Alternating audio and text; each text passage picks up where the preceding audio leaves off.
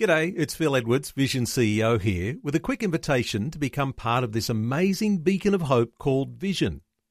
Together we can put our love into action to help people of all kinds build or rebuild their lives on the truth of God. Please consider the part you can play during our upcoming Visionathon appeal, remembering that it's your support that makes Vision possible, including this podcast. Audio on demand from Vision Christian Media. The story. Well, they would leave ounces of speed for me to sell in a drawer, and I would help myself to go and sell, and I would have to put the money in the drawer. But, you know, I started using more than what I was selling. And yeah, I got into debt, which it got me in a lot of trouble.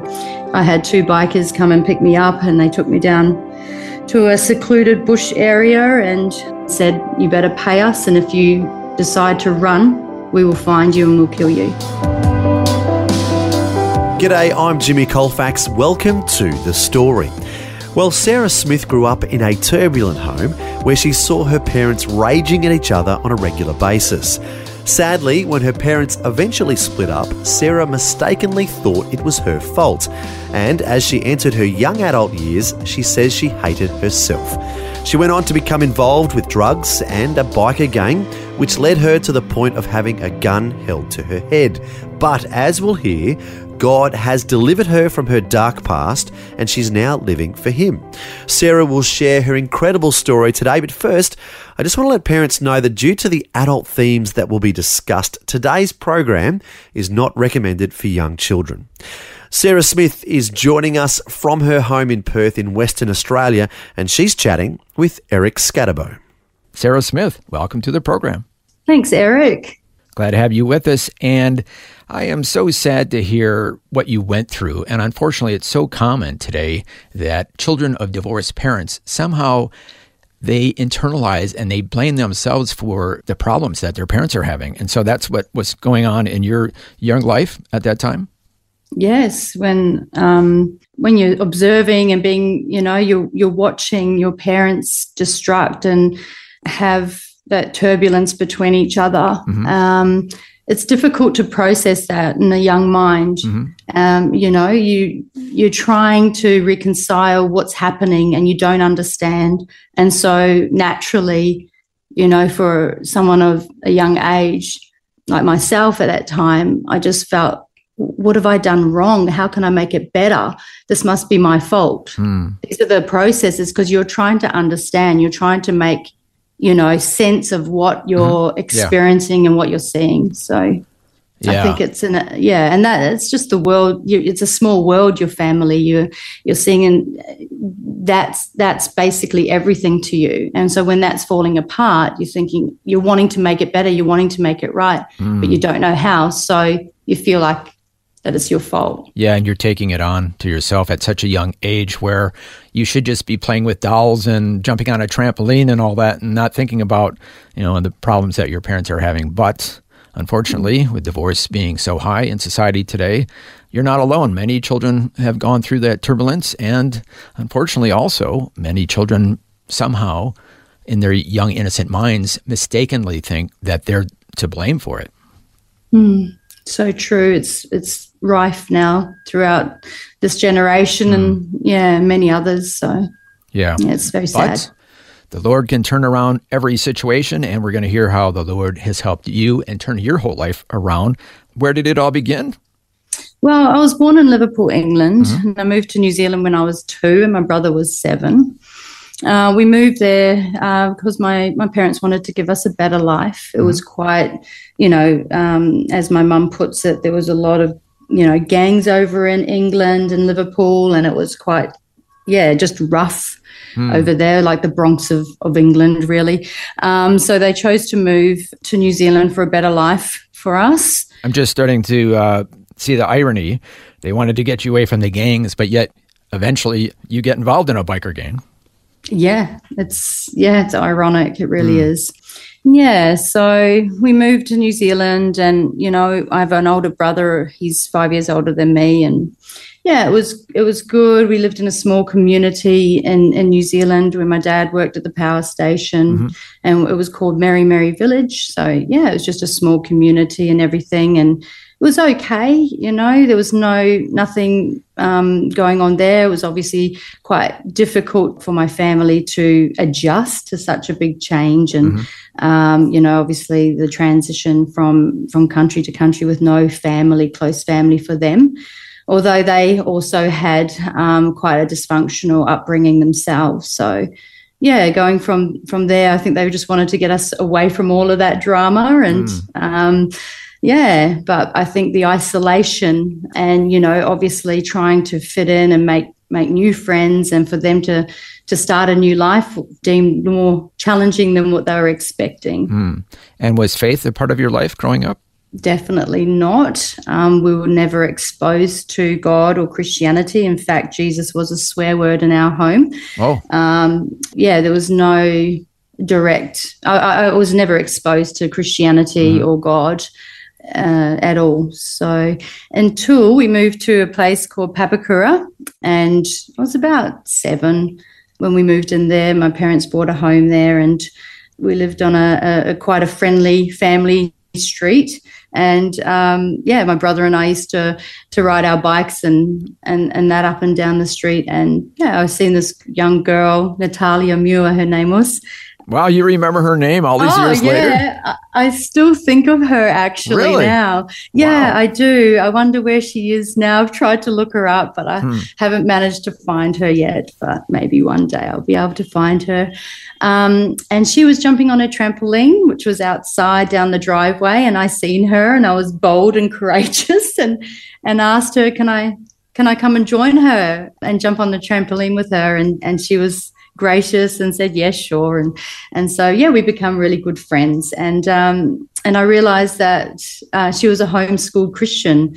Um, she had her mum and her sister there, and her sister was also homeschooled, and and so I, I became a regular um, visitor at their home and was exposed to Christianity, and you know we'd sing songs about Jesus, and I'd Wow. I was I love the tambourine. I would playing on the tambourine. I, I didn't understand it then, but looking back, I think, wow, that was a major time that God was sowing into my heart.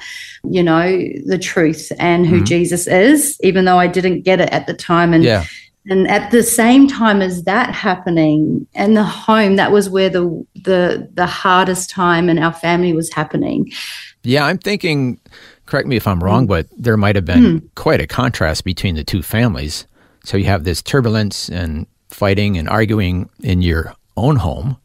Yes. And then you have a homeschooled Christian girl jumping on a trampoline, probably not having a care in the world. I don't know. Uh, was, was that kind of the impression you had?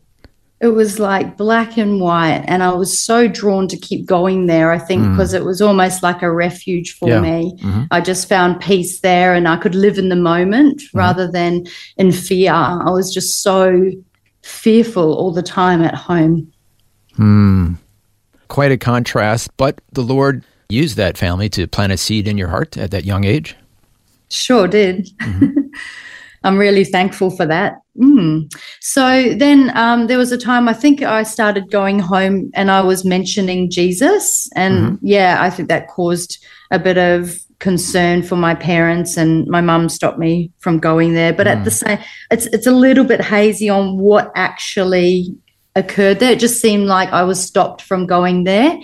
Um, but at the same time, my parents were going through a, a major challenge in their in their marriage, and there was a lot of um, how can I put it? A, a turbulent home, I guess, would be the. It was a turbulent home. It really was. And it was a tough time. My dad actually picked me up from school around that time to prepare me and tell me that, um, you know, obviously mum and, and him were having a hard time and that they were planning on separating. So he prepared me. But but then when it actually came to that point, my my mum um, left with us two kids in the middle of the night without us saying bye to dad. He wasn't Wow. at home at the time, and yeah, and we moved out. We went to my mum's office um, and stayed there the night. And um, not long after that, we moved into a, a, another home, and my mum had uh, a, a new relationship. Now, in your young life at that time, I mean, that had to just kind of turn your world upside down. How were you feeling at that point? I was feeling very alone and very confused, and I mm-hmm. just yeah. wanted my dad. I just I didn't understand. Mm-hmm. Yeah, Why? that's understandable. Yeah, I, you know, I just wanted it all back together and all better again. And uh, in my young mind, it was I just wanted to fix it. You mm-hmm. know, yeah, just so confused and trying to reconcile what was happening. I just, yeah, I just became insulated and quite.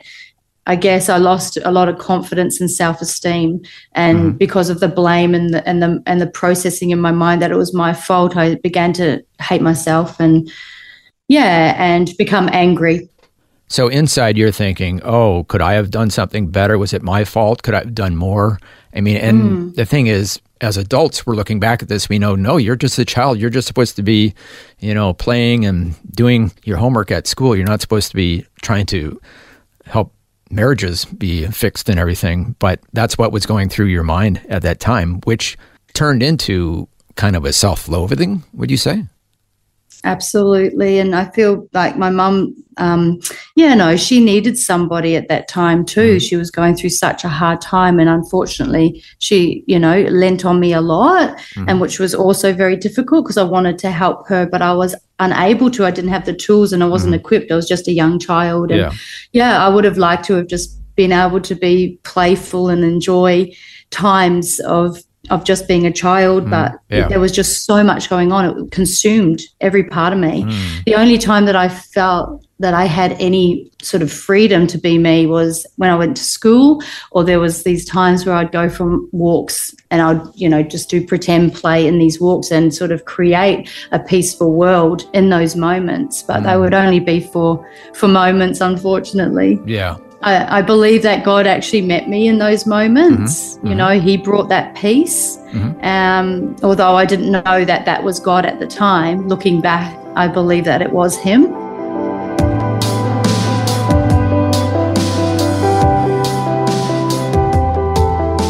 You're listening to The Story. Today, Eric Scatterbo is chatting with Sarah Smith, who's joining us from her home in Perth and sharing her life journey with us.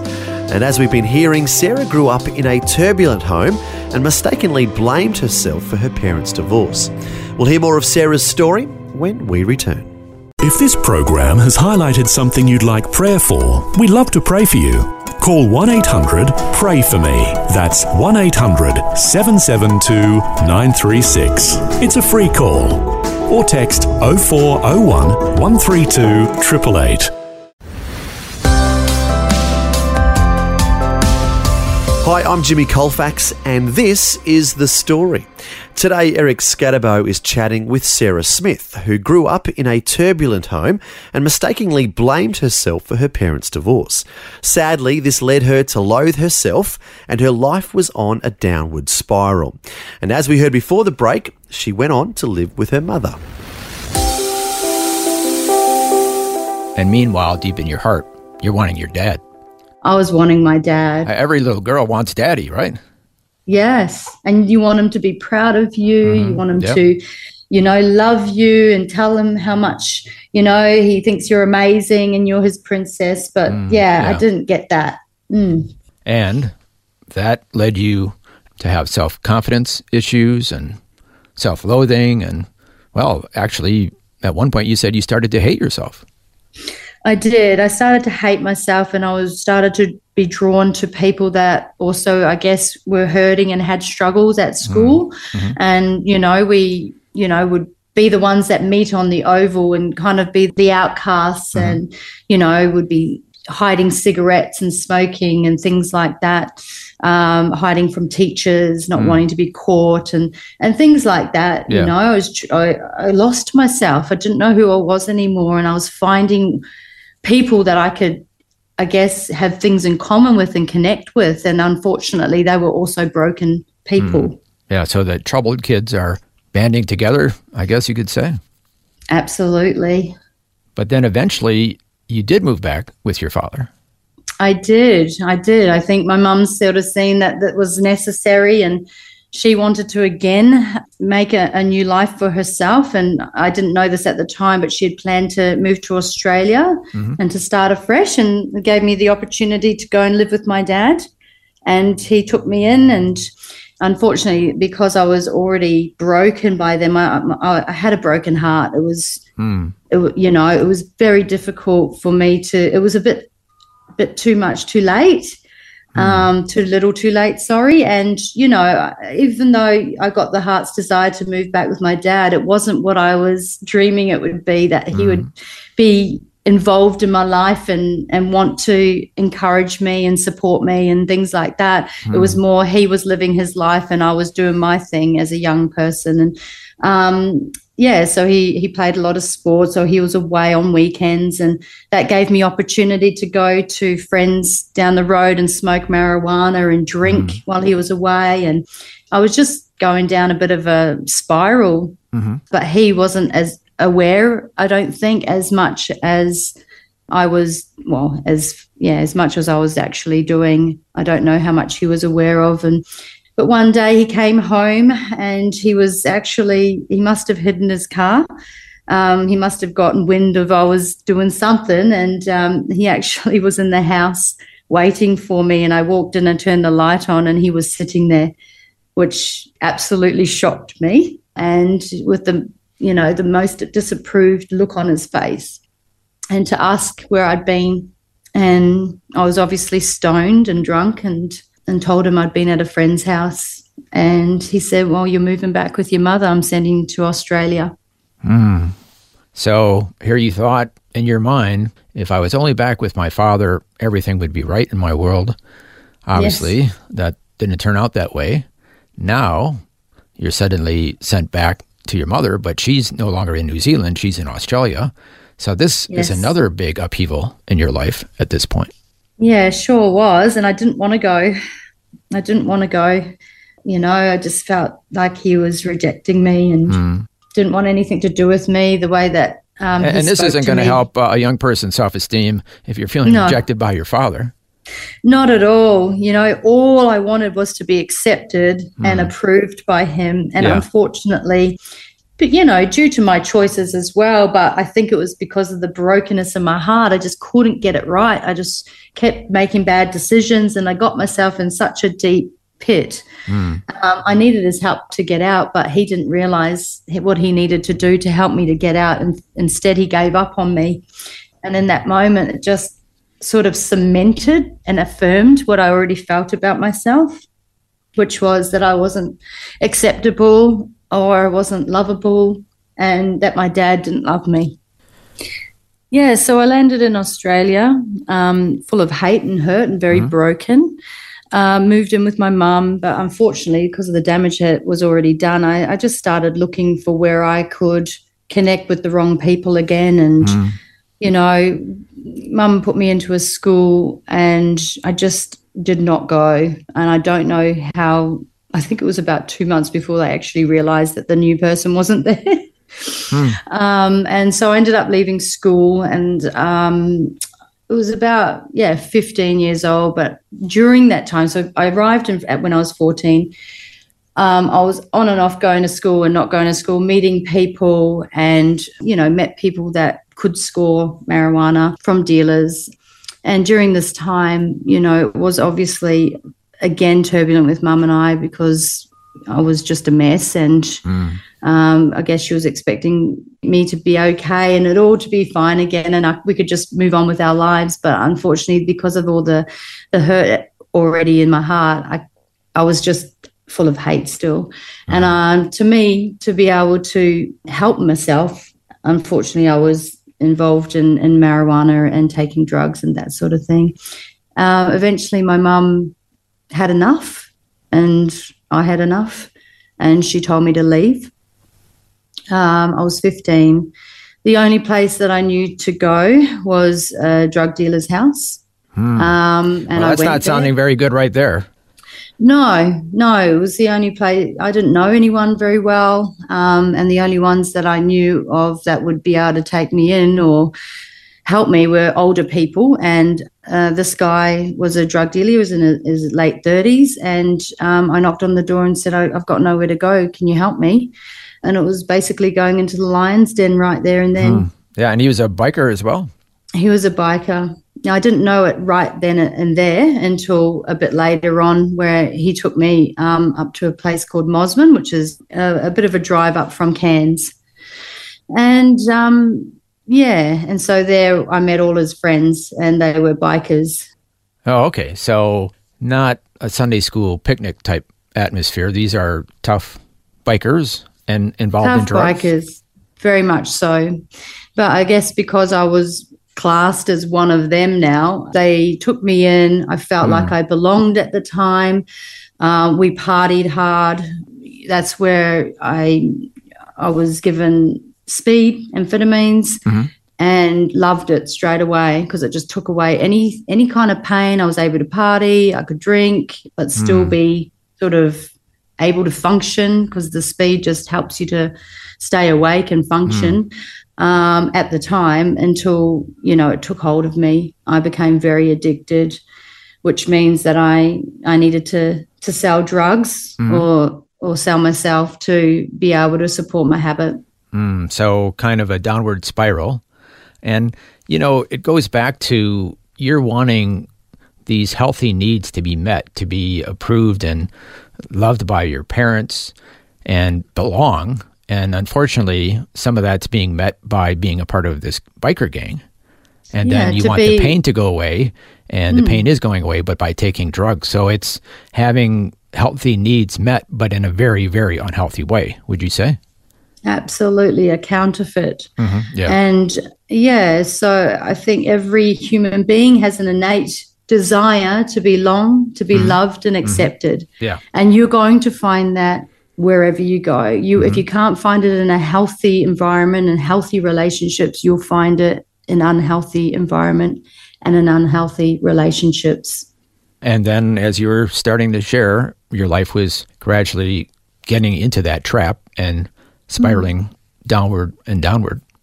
Yes, it was deceptive. And, you know, you think they're your friends, but actually you're being used and abused. Mm. Um, you're selling drugs for them, but, you know, you're also getting your need met to use um, because it was a it was quite an expensive habit. And um, unfortunately, I got into debt. Now, how did that come about?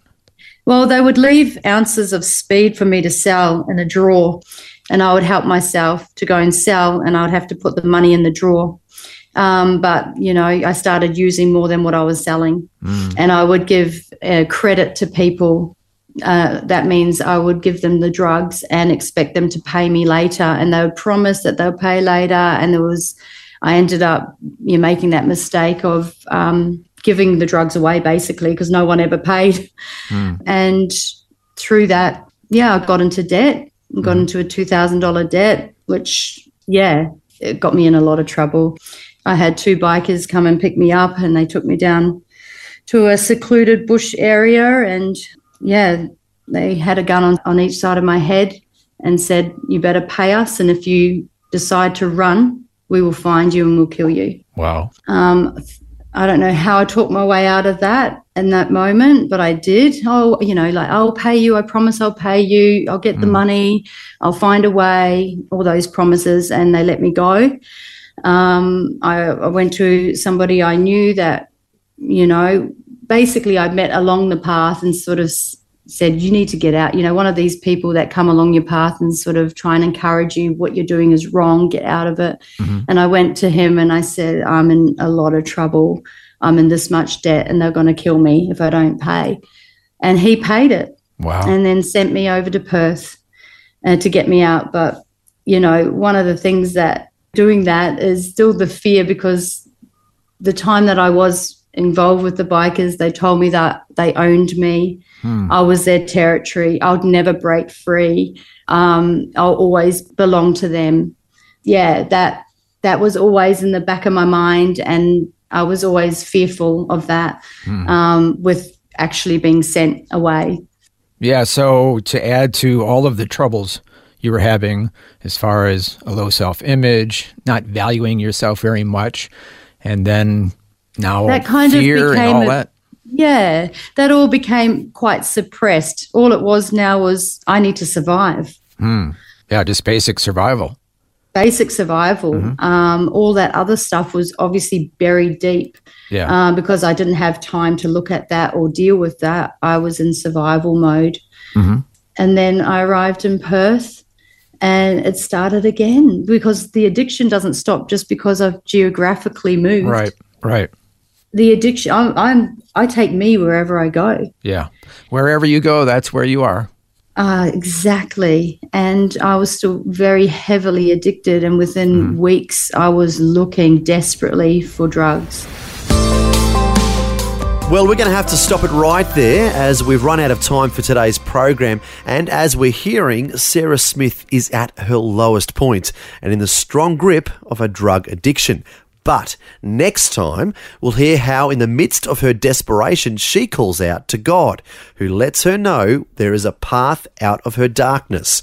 We'll hear how Sarah's life completely turns around next time. Well, how about you? Can you relate to aspects of Sarah's life and her desperation? Why not call out to God today? The Lord says in the Bible, When you seek me, you will find me, when you seek me with all of your heart. Also, Jesus says, Ask and it will be given to you. Seek and you will find. If you'd like to pray with someone about this, our prayer line is 1 800 Pray For Me. That's 1 800 772 936. We would love to pray with you. On that number again, 1 800 772 936. Well, we invite you to join us again next time when we'll hear more of Sarah's story and how the Lord sets her free from the bondage of drug addiction. That's all coming up next time. Until then, I'm Jimmy Colfax encouraging you to share your story with someone today. Next time on The Story. I was out one night in the middle of the night in the park and I was just scared and desperate and I cried out and I was like, Is this what I was made for? You know, I was screaming at the top of my lungs and I was just so desperate. In that moment, I just felt a deep sense in my heart of love all of a sudden. And just an inner voice saying, No, I did not create you for that. And I'm going to show you a way out. Sarah Smith joins us once again to share more of her story and how the Lord set her free from drug addiction and dysfunctional relationships. That's Sarah Smith sharing more of her journey to freedom next time. The Story. Just another way Vision is helping you look to God daily.